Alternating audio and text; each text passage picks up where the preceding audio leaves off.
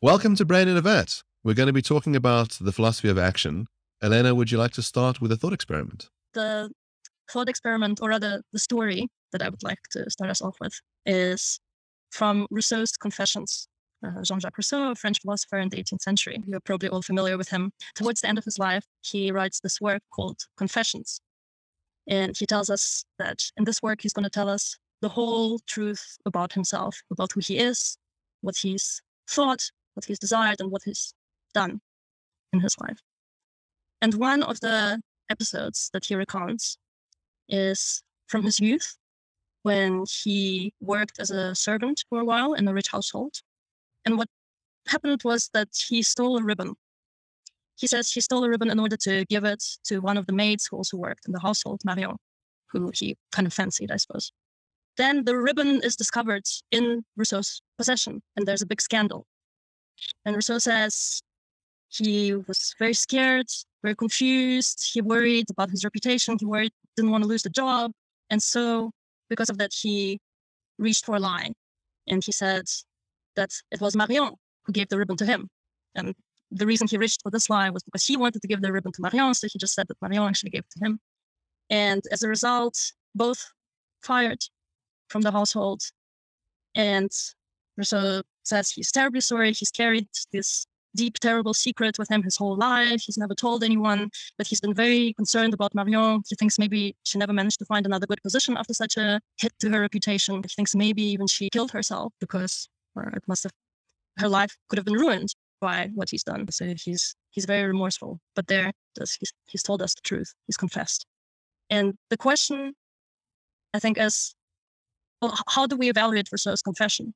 If confession, telling the truth about yourself, about what you've done, is a necessary step in the cycle that begins with a wrongdoing and ends, hopefully, with forgiveness and rehabilitation, what do we think? Has Rousseau confessed successfully or not? And I think there are a few reasons that we might have to suspect someone's confession. The first, maybe very obvious, is, well, maybe they're lying. They're not being sincere. That's a possibility. The second possibility is, well, maybe he's not deliberately lying, but he is recounting an episode that has happened very long ago. So maybe his memory is misleading him. And I think there's also a third possibility, the third possibility being, well, maybe he is being sincere and he's remembering his state of mind perfectly, but maybe he doesn't quite understand the nature of what he's done. He did something of which he wasn't conscious or of which he wasn't aware. And that's how his confession goes wrong. So as I understand it, the problem is that when someone apologizes or confesses to wrongdoing, we can't know for sure that their confession is good enough for us to forgive them. And the good enoughness can fall apart, maybe not just because they're being insincere, but because they're being sincere, but they don't really understand what they've done wrong. Am I understanding that correctly? Yes. Yeah, that's correct. So what do we do then? How do we ever make progress when someone apologizes? Well, what we should do is a complicated question. I mean, the goal is to figure out what actually happened. What did the person actually do? And for them to acknowledge what they've really done.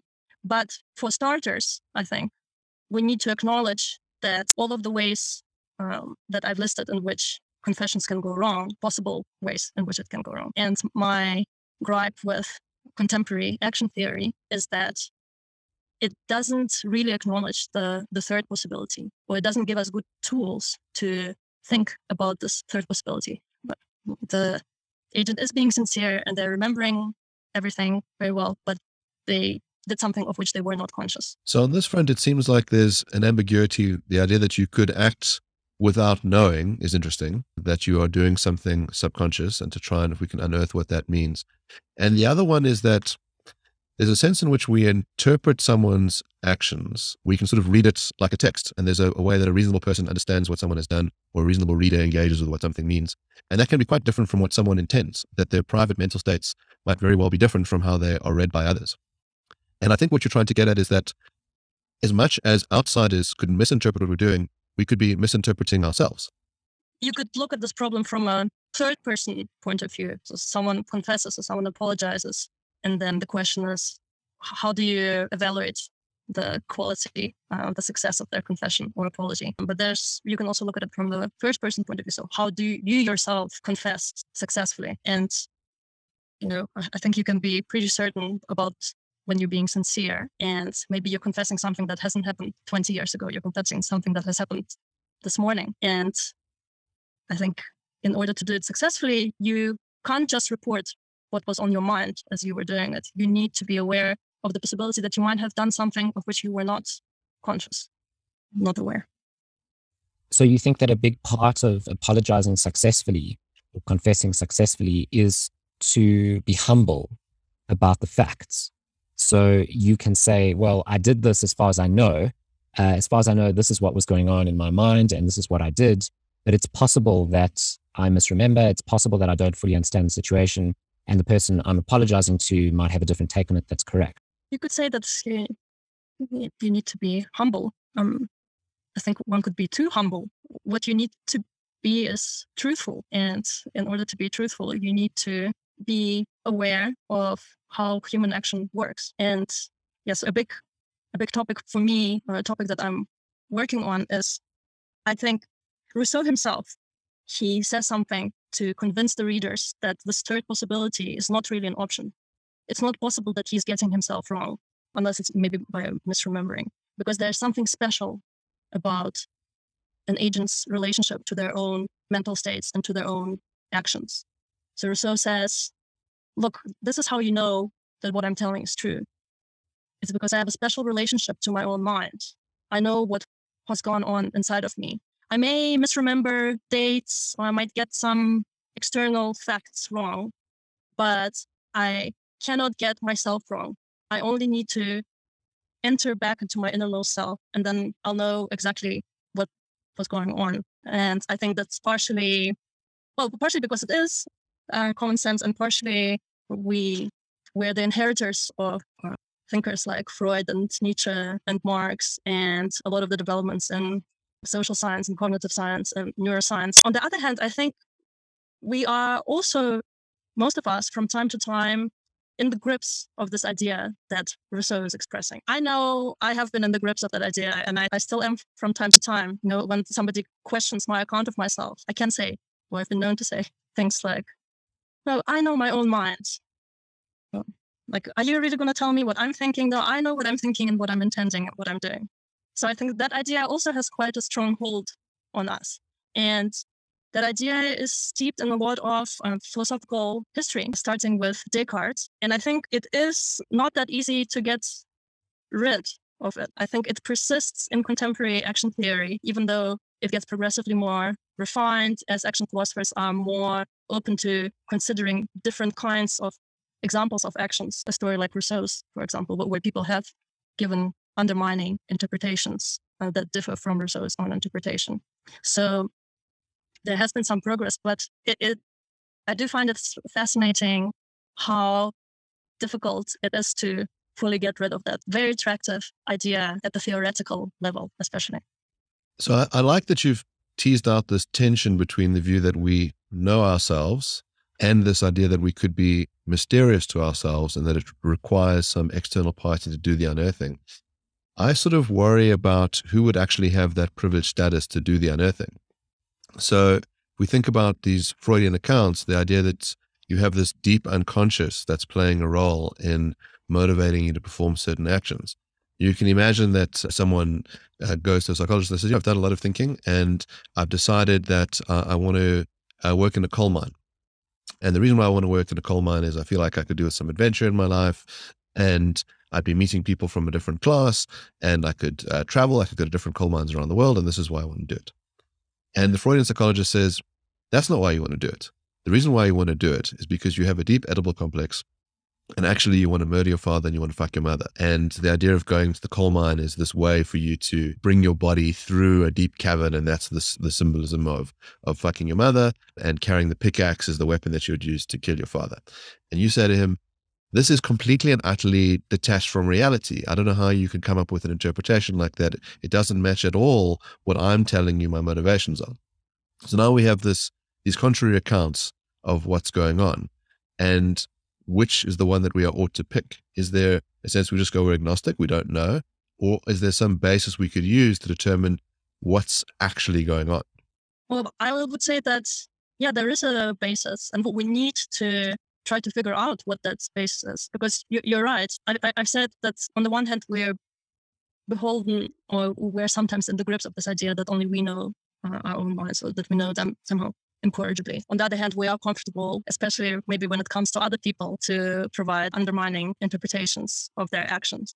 The problem is that we often do it indiscriminately, and maybe sometimes these undermining interpretations are themselves self-serving and not really thought through. I have some gripes both with the kind of Freudian example that you've introduced, but also with people saying, for example, that the patriarchy does this, because I think the patriarchy is not an agent. So it's kind of a slippery use of language. So that's why we do need the help of philosophers to think through an action theoretic account that's going to help us find our way in these complicated interpretations.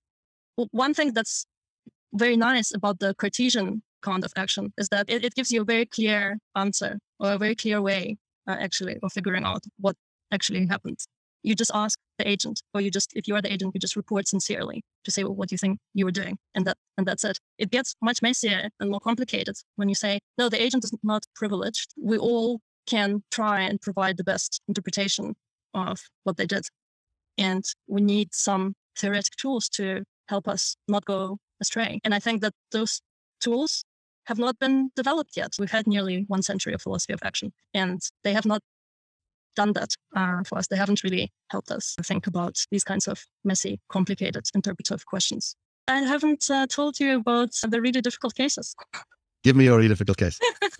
Okay. I mean, there are many, many very difficult cases, but let me give you one. I call this category the teleologically paradoxical actions. And there are some actions that we can only do if we are not aware of the goal that we're pursuing. We can only do them successfully if we're not aware of the goal.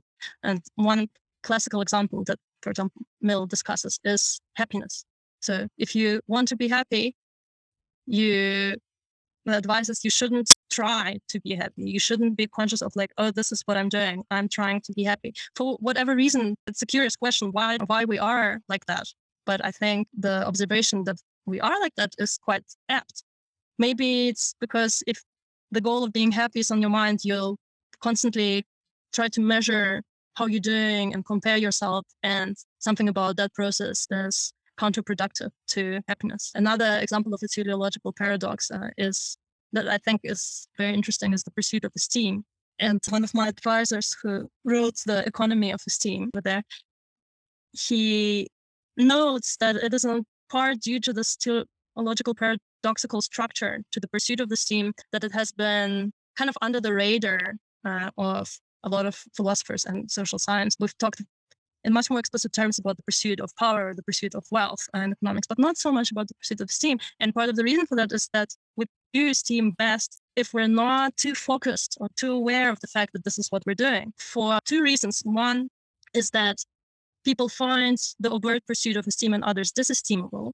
We want to esteem someone for their virtues rather than for trying to show us how virtuous they are. Because if they're just trying to show us how virtuous they are, that's a reason to suspect that maybe they're not really virtuous. They're just trying to put on a performance. And the second reason is that we ourselves might find it a bit disesteemable to be aware that, oh, I'm just doing it in order to get esteem. We might disesteem ourselves for that. There's something a little bit gross about that. So that's not to say that there couldn't be creatures that pursue esteem and happiness in an open-eyed way, but we are not such creatures.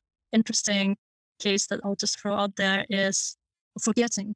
I like that one because I'm a fan of Nietzsche, and Nietzsche said that we underestimate the forgetting as an active power. We think of it as this kind of deficiency, as something that happens to us, but actually it can be a powerful capacity. And forgetting is something that you definitely can't do with full access, because you're forgetting, you're trying to forget something, right? So you can't be aware of trying to forget that thing because it will be on your mind. You can only accomplish it by locking access to the fact that you're trying to forget something. And that has relevance for thinking about cases of self-deception, because in cases of self-deception, you're trying to suppress a fact that you know. So there's a kind of forgetting that is involved in that. I think it's relevant for understanding things like play or acting. Again, this might not be the case for all actors, but for a lot of actors, I think one of the things that they need to do is forget that there's an audience there in order to act naturally. And I think it's also important for thinking about how we operate with certain idealized concepts. So this is my other inspiration, this book by Kwame Anthony Appiah, As If, in which he talks about how we make use of idealizations in our theoretical and practical thinking. And by idealizations, he means notions that are either at odds with the phenomena or notions that are self-contradictory. So for example, the notion of a square root of a negative number is a self-contradictory notion. And I know that some people might disagree with that, because, and a lot of work has been done in mathematics to explain why it's not a self-contradictory notion, but that's all fine. But Appiah's point is that mathematicians, before all that progress has been done, have been using the notion of a square root of a negative number to make calculations, and they thought of it as a contradictory notion. So when you're using a contradictory notion, there needs to be some kind of suppression that's going on so that you can operate with a contradiction. And yes, in that context, I think forgetting also has some relevance. Well, what I like about all these examples is that you point out there are so many puzzles and paradoxes that have to be worked through if we want to find out what's really going on in our minds and through our actions. And I think you've done an excellent job of piquing our imaginations to try and think about how do we solve this problem. And I hope more people think about it in theoretical terms, because as I've said, I think the idea that we do things without realizing that we're doing them is not extremely surprising. Mostly at dinner parties, when I tell people what my thesis is about, they're surprised that the philosophers haven't caught up with that. And I do think that's a very fascinating history of philosophy question to ask why the tradition has gone a certain way. And I think there are some reasons that we can give that are quite flattering for why the tradition has proceeded as it has, and some that are maybe a bit less flattering. I think one reason that it has proceeded in this way is that there's been so many things that we had to rethink to free ourselves from this Cartesian dogma. I mean, I've only talked about the axis aspect of the Cartesian inheritance. But one important thing that we've inherited from Descartes was the dualism.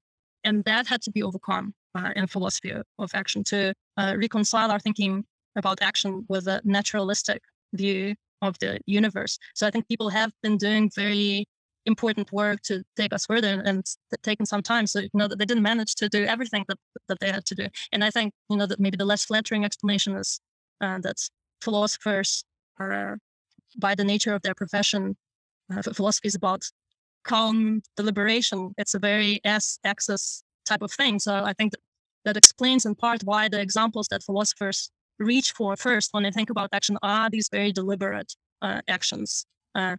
And that was what bothered me and inspired me to try to bring more examples into the literature, was that most of the examples are things like raising your arm and writing a word on the blackboard. Very simple, very deliberate examples. On the one hand, it is a very unsurprising idea to people that we do a lot of things without realizing them. But we haven't made very much progress in terms of actually theorizing about it. So creating a common theory which will help us understand both these strange kinds of actions that cannot be explained derivatively from the former paradigm. So it seems like there's certain things about our minds that we do know for sure. So let's say I stick my hand on a hot stove. I know for sure that I'm in pain. That seems right to me. And I guess this Cartesian idea that I know my mind, I mean, he didn't discuss those kind of states as far as I understand, but it stems from this idea that there are certain states that I know for sure, and then I start to build upon those, right? So I have this fundamentalist account that there's certain things I know for sure and I build.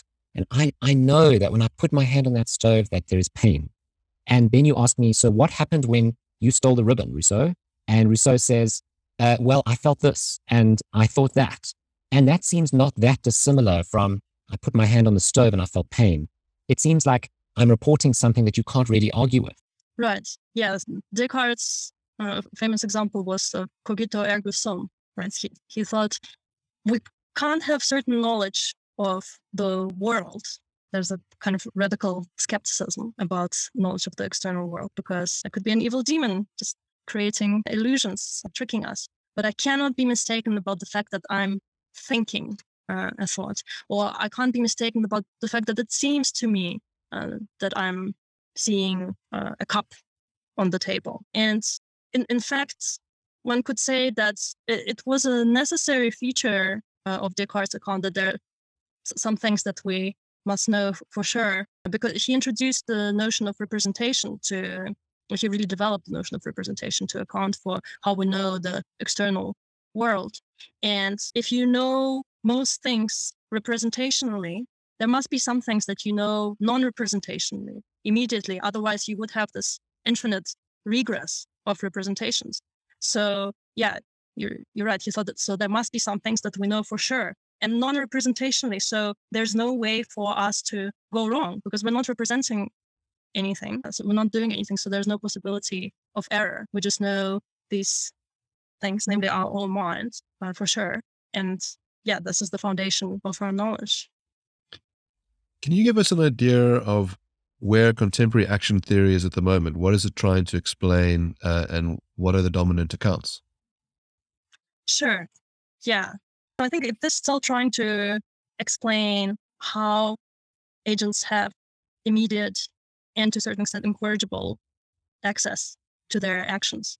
And I think philosophy of action in the 20th century starts with a picture that is quite a lot like Descartes. So this is the background picture. What is an action? Well, an action is when you deliberate about what to do and you come to a certain decision.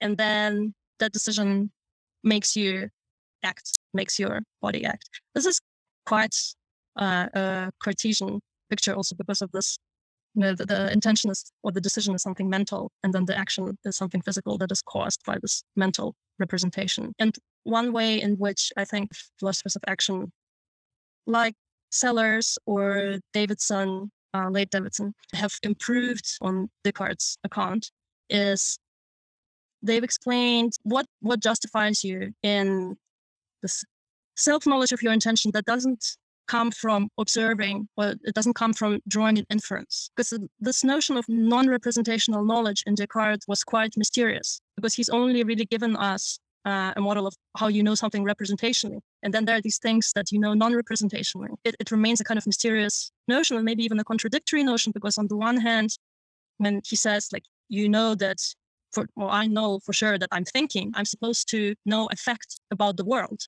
but all the other facts about the world I know representationally. And this fact about the world I know non-representation. So it's kind of, it's a strange notion.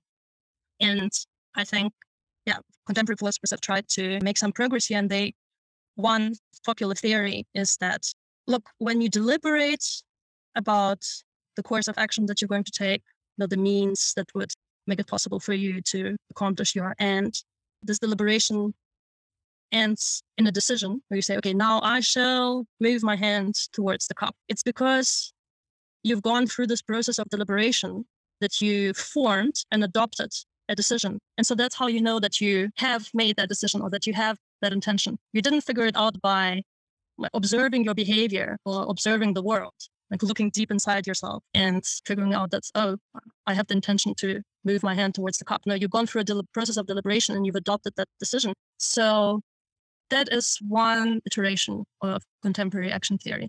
And I think there are a lot of things that sound attractive about it, but there are also a lot of things that are very problematic about it. It is at odds with how we ordinarily use our concepts.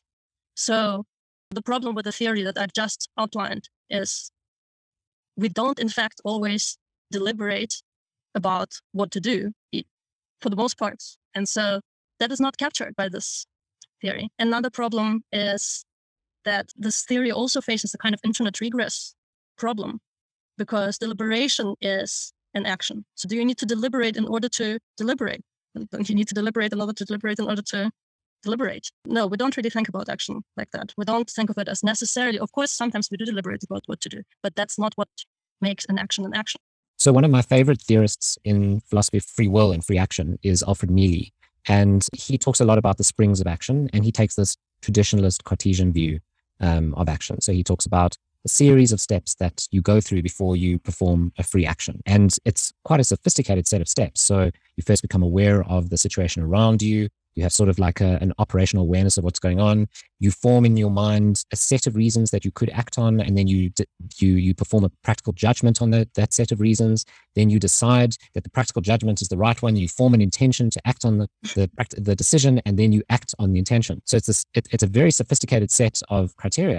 And when you ask Alfred Mele, so, I mean, does this really happen in your mind? Are you aware of this really happening when you go and pull a chocolate off the shelf? He says, well, no, I'm not aware of it happening, but it is happening. So It's sort of unconscious. I don't know if you've seen those memes of cats. They're sitting on the edge of a table, and they're going to leap across the room to a couch. And the cat he's sort of balancing, and he's looking, and he's balancing, and he's looking, and then he leaps. And in the meme, as he's balancing and looking and balancing and looking, all these geometrical shapes are floating over his head. And the question is the cat performing advanced geometry in its head? And it's like, in one sense, obviously not, right? So obviously the cat is not. Obviously it has no conception of geometry. But in another sense, perhaps it is. In another sense, there's something going on in its mind that's analogous to a machine as if it were calculating these options. And the idea is, and it's an idea that I'm very partial to, unlike Marx, is that there's a lot of things going on in our brains unconsciously all the time. I want to use the word pre-consciously rather than unconsciously. So Searle talked about the unconscious versus the pre-conscious, and the unconscious is in principle unknowable. The pre-conscious is in principle knowable. It's just not currently in your awareness. I like to defend theories like the traditional view, like Alfred Mele's view, by saying, if I were to question you enough, and if I were to slow down time, and if I were to put you in an fMRI scanner, we will see all of these steps in the springs of action happening. We'll see it. We'll see that part of the brain that's responsible for becoming aware of your circumstances. We'll see each of those parts of the deliberative process happening in your brain. They just happen so fast. And because we're so used to them happening, we don't even pay attention. Because if we were to pay attention, it would paralyze us.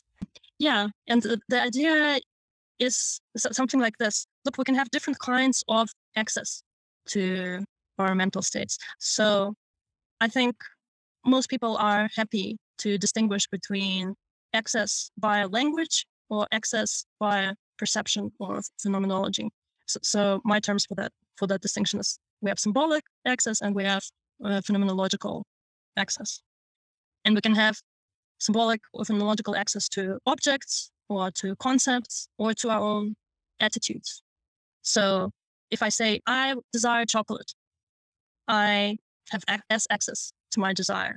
But I don't need to actually say out loud, even think to myself, I desire chocolate, in order to have access to my desire for chocolate. I could just attend to the fact that I'm fantasizing, I'm imagining how good chocolate tastes, and I feel this nagging feeling in my stomach. And yeah, I definitely want some chocolate, right? I can identify it if I want as my desire for chocolate, but I don't need to have this explicit access to it. So we can apply that idea to action, a number of steps that I actually take in moving my arm up. I can say, if I'm going to make it very, very explicit, I move my arm up to the halfway point between here and here, and then to the halfway point between there and there, and to the halfway point between there, in order to move my arm up. All of that is implicit in my p-axis to my moving my arm up. So yeah, the justification here for why that axis is incorrigible is because that understanding is the precondition for the action. We're getting closer to our common usage of the term action, but this still leaves some things out. We can actually perform actions on autopilot without really thinking of them. Actually, Mele, who you've mentioned, Alfred Mele, he had a paper that he co-authored with a few other people, a kind of experimental philosophy paper, where they pulled people. And one of the examples that they had was a habitual action where someone leaves their house and they lock the door, but they're not really, they don't have S access to that action, and they don't have P access to that action. They're not aware of doing it. And they ask people, was this action intentional? And most people say, yes, this action was intentional. And that's it seems that in order to account for that ordinary intuition, we need to develop a theory another step further. So now, because now the agent does not have P access. So one kind of natural way in which people try to develop things is they say, oh, well, you don't need to have S or P access in order to do something. It just needs to be a mere prompting away. So if we had asked you while you were locking the door, what are you doing? Or like, why are you turning your hand? You would have been able to gain access to your action. So you see, we're modifying and modifying the theory. But I've got more examples to show that, well, yeah, this is a good development, but this is still not enough. So I'd like to give you a couple of cases to push this forward. The one might be if you think about how skill acquisition works. Imagine someone who's picked up a guitar for the first time and they're trying to learn how to play a song. And they have to be incredibly intentional about all of it. They're thinking about, I'm going to place my fingers, on these chords, and I'm going to strum at this speed. And eventually they learn that song. And over the years, they become very accomplished. And so they're able to play the song, but there is no intentional state going on anymore that's obvious to them. They can play automatically, as you said. And we might think that our intuitions are a bit like this, that we have to start off by slowly learning something. That we are very, very conscious as to why we are doing something. But then over time, it becomes automatic. The other thing that arises to my mind, if we think about culpability in law, if we want to hold someone responsible for their actions, we take the view that you have to be acting like an agent in a non-autonomous fashion. So if you think about someone who stabs their sister to death because they plot and they plan and they get the knife and they come up behind her and they stab her, versus someone who is holding a knife and has an epileptic fit and through no intent, they stab their sister to death. And this is not something that they are trying to do. And we think that that matters when you want to hold the person accountable for their actions. Sometimes when we learn to do something, we can be extremely deliberate, like very access focused on that. Maybe even when I'm learning to tie my shoelaces as a kid, I'm thinking, okay, now this goes through here, this goes through there, now tighten that. But eventually that falls away and we only have P access, and maybe eventually even that falls away and we just do it automatically, but we can gain P access to it. So yeah, it's kind of example that drives both the second iteration and the third iteration that I've mentioned. Then what are the examples that are going to get us further? I think, yeah, the second thing that you've mentioned is going to be of some relevance. I think there are different sorts of examples that we need to consider now. So remember that, going all the way back to Descartes again, he wants to tell us what the mind is, what beliefs are, or what the representings are. We can't know the represented for sure, but we can know the representing with certainty on Descartes' picture. So he thinks you cannot have a belief without knowing about it. A belief is just this conscious thing. And the continuity with action theory is that action theory says actions are these things that you know about. You know, either that you've decided to do them or that you've intended to do them or that you're doing them. You have some kind of access. If you don't, then that's not an action. And now we might have several questions. We might think, well, but sometimes like I can make a mistake.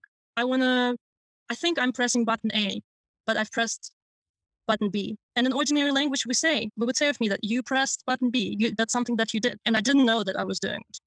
I thought that I was pressing button. That's one of the examples that Anscombe mentions. Davidson mentions another example. He says, you turned the light on. And as a consequence of that, you alert the burglar. And we say of you ordinarily, you've alerted the burglar. That's something that you did, even though you didn't know that you were doing it. So might ask action theory, well, what about these cases? What about these cases of action? And the response that one finds in the literature is to say, look, okay, we actually only meant to be talking about intentional actions, so a special class, and they are ontologically prior because without an intentional action, you won't have those other actions. And those other actions are like broader descriptions of what you've done, but they're not intentional actions. And I'm trying to connect to your point about we can say she killed him intentionally, or she killed him in a fit of epilepsy. I mean, I think that the epilepsy case is also something that close perception might consider, but they might say this is an easier case because this behavior there was no intentional action there to begin with. It was just kind of behavior that we can explain purely maybe in scientific terms as a cause and effect. Something was happening in the brain and that caused this spastic movement. So we use the word action, but we don't really mean action. Sometimes we say of the tree that it dances in the wind. It's not a very precise use of the word action. We're kind of anthropomorphizing, and something similar is going on when someone twitches or has a spasm, or maybe as a consequence of epilepsy, of an epileptic fit. But I want to come back to this other class, these broader descriptions of action, because I think, so there has been an interesting paper in the 2000s, also an experimental philosophy paper about these kinds of actions. I think it was Joshua Noble. And what they did in that experiment is they put the following scenario to people. They said, look, the CEO is making some decision about some new policy that they're going to adopt. And we've got one situation where the advisors tell the CEO, look, if you adopt this decision, this is going to have very bad consequences for the environment. It's going to harm the environment. And then they ask the people, if the CEO adopts this decision and as a result, the environment is harmed, was the harming of the environment intentional? And most people say yes. Even though the CEO he knew that this was going to be a consequence, but of what he was doing, but he didn't know it as his action in the sense of he wasn't harming the environment for a certain further end. It was what we might call a side effect. And then in the case of, then they give the other scenario to the people where the CEO is being told, if you adopt this decision, then the environment is going to be benefited. And the CEO says, I don't care about the environment. Let's just do this. And people are asked, so if he does this and the environment is benefit, was the benefiting intentional? And the people say no. So the harming of the environment is intentional. The benefiting is not intentional. According to the way that philosophers of action use the term intentional, neither the benefiting or the harming is intentional, because both fall into this category of the broader descriptions of action. They're the causal consequences of what you do intentionally, because you don't do them with a view towards something else. So if you turned on the light and that alerted the burglar, that was a side effect because you didn't want to alert the burglar for some further end. So one kind of reaction that one could have to the experimental philosophy experiments to say that, well, maybe the people are just confused. Certainly there is something confusing going on, because we've got two, in terms of action theoretical structure, identical actions. But in the one case, the people say it's intentional. In the other case, they say it's not intentional. So maybe that they're just laymen who have an unsophisticated view of action. But I think there's something to comment about this ordinary reaction. And that is that the people are picking up that there is a relation between what we call intentional and what we think people can be properly held responsible for. And the problem with this category of broader descriptions of actions or side effects is that the philosophers of action don't really tell us how to understand that category. So what entailments does it have to say that you did something in the broader sense of the term? What does it commit you to when you say that someone or you did something in the broader sense of the term? So this device of broader description of action, I think, it's something that we try to tap onto the neat theory that we've devised of the paradigm case, but it's very underexplored and very undefined. So that puts some pressure on the theory, but maybe they can find some way of again, pulling off an iteration, and they can still hold on to the idea that, well, it's still intentional in the sense of transparent actions that you have access to. They are ontologically prior. If there's no such action, there's no action in the broader sense of the term. Some people in action theory consider Freudian cases or cases from psychoanalysis, and they're not too perturbed by them, because they say, okay, it's true that in these sorts of cases, the agent doesn't have S access, the agent doesn't have P access to their action. But we can explain those cases derivatively from our preferred paradigm case in which the agent does have access. Derivatively in the sense that, well, we can imagine someone doing it consciously with access. It's just that in this particular case, they lack the access, and that's a kind of deficiency. So it's a derivative action, it's a deficient action. That's the sort of move that is made. And I think the curious thing is to notice that there are some actions, things that we call actions ordinarily.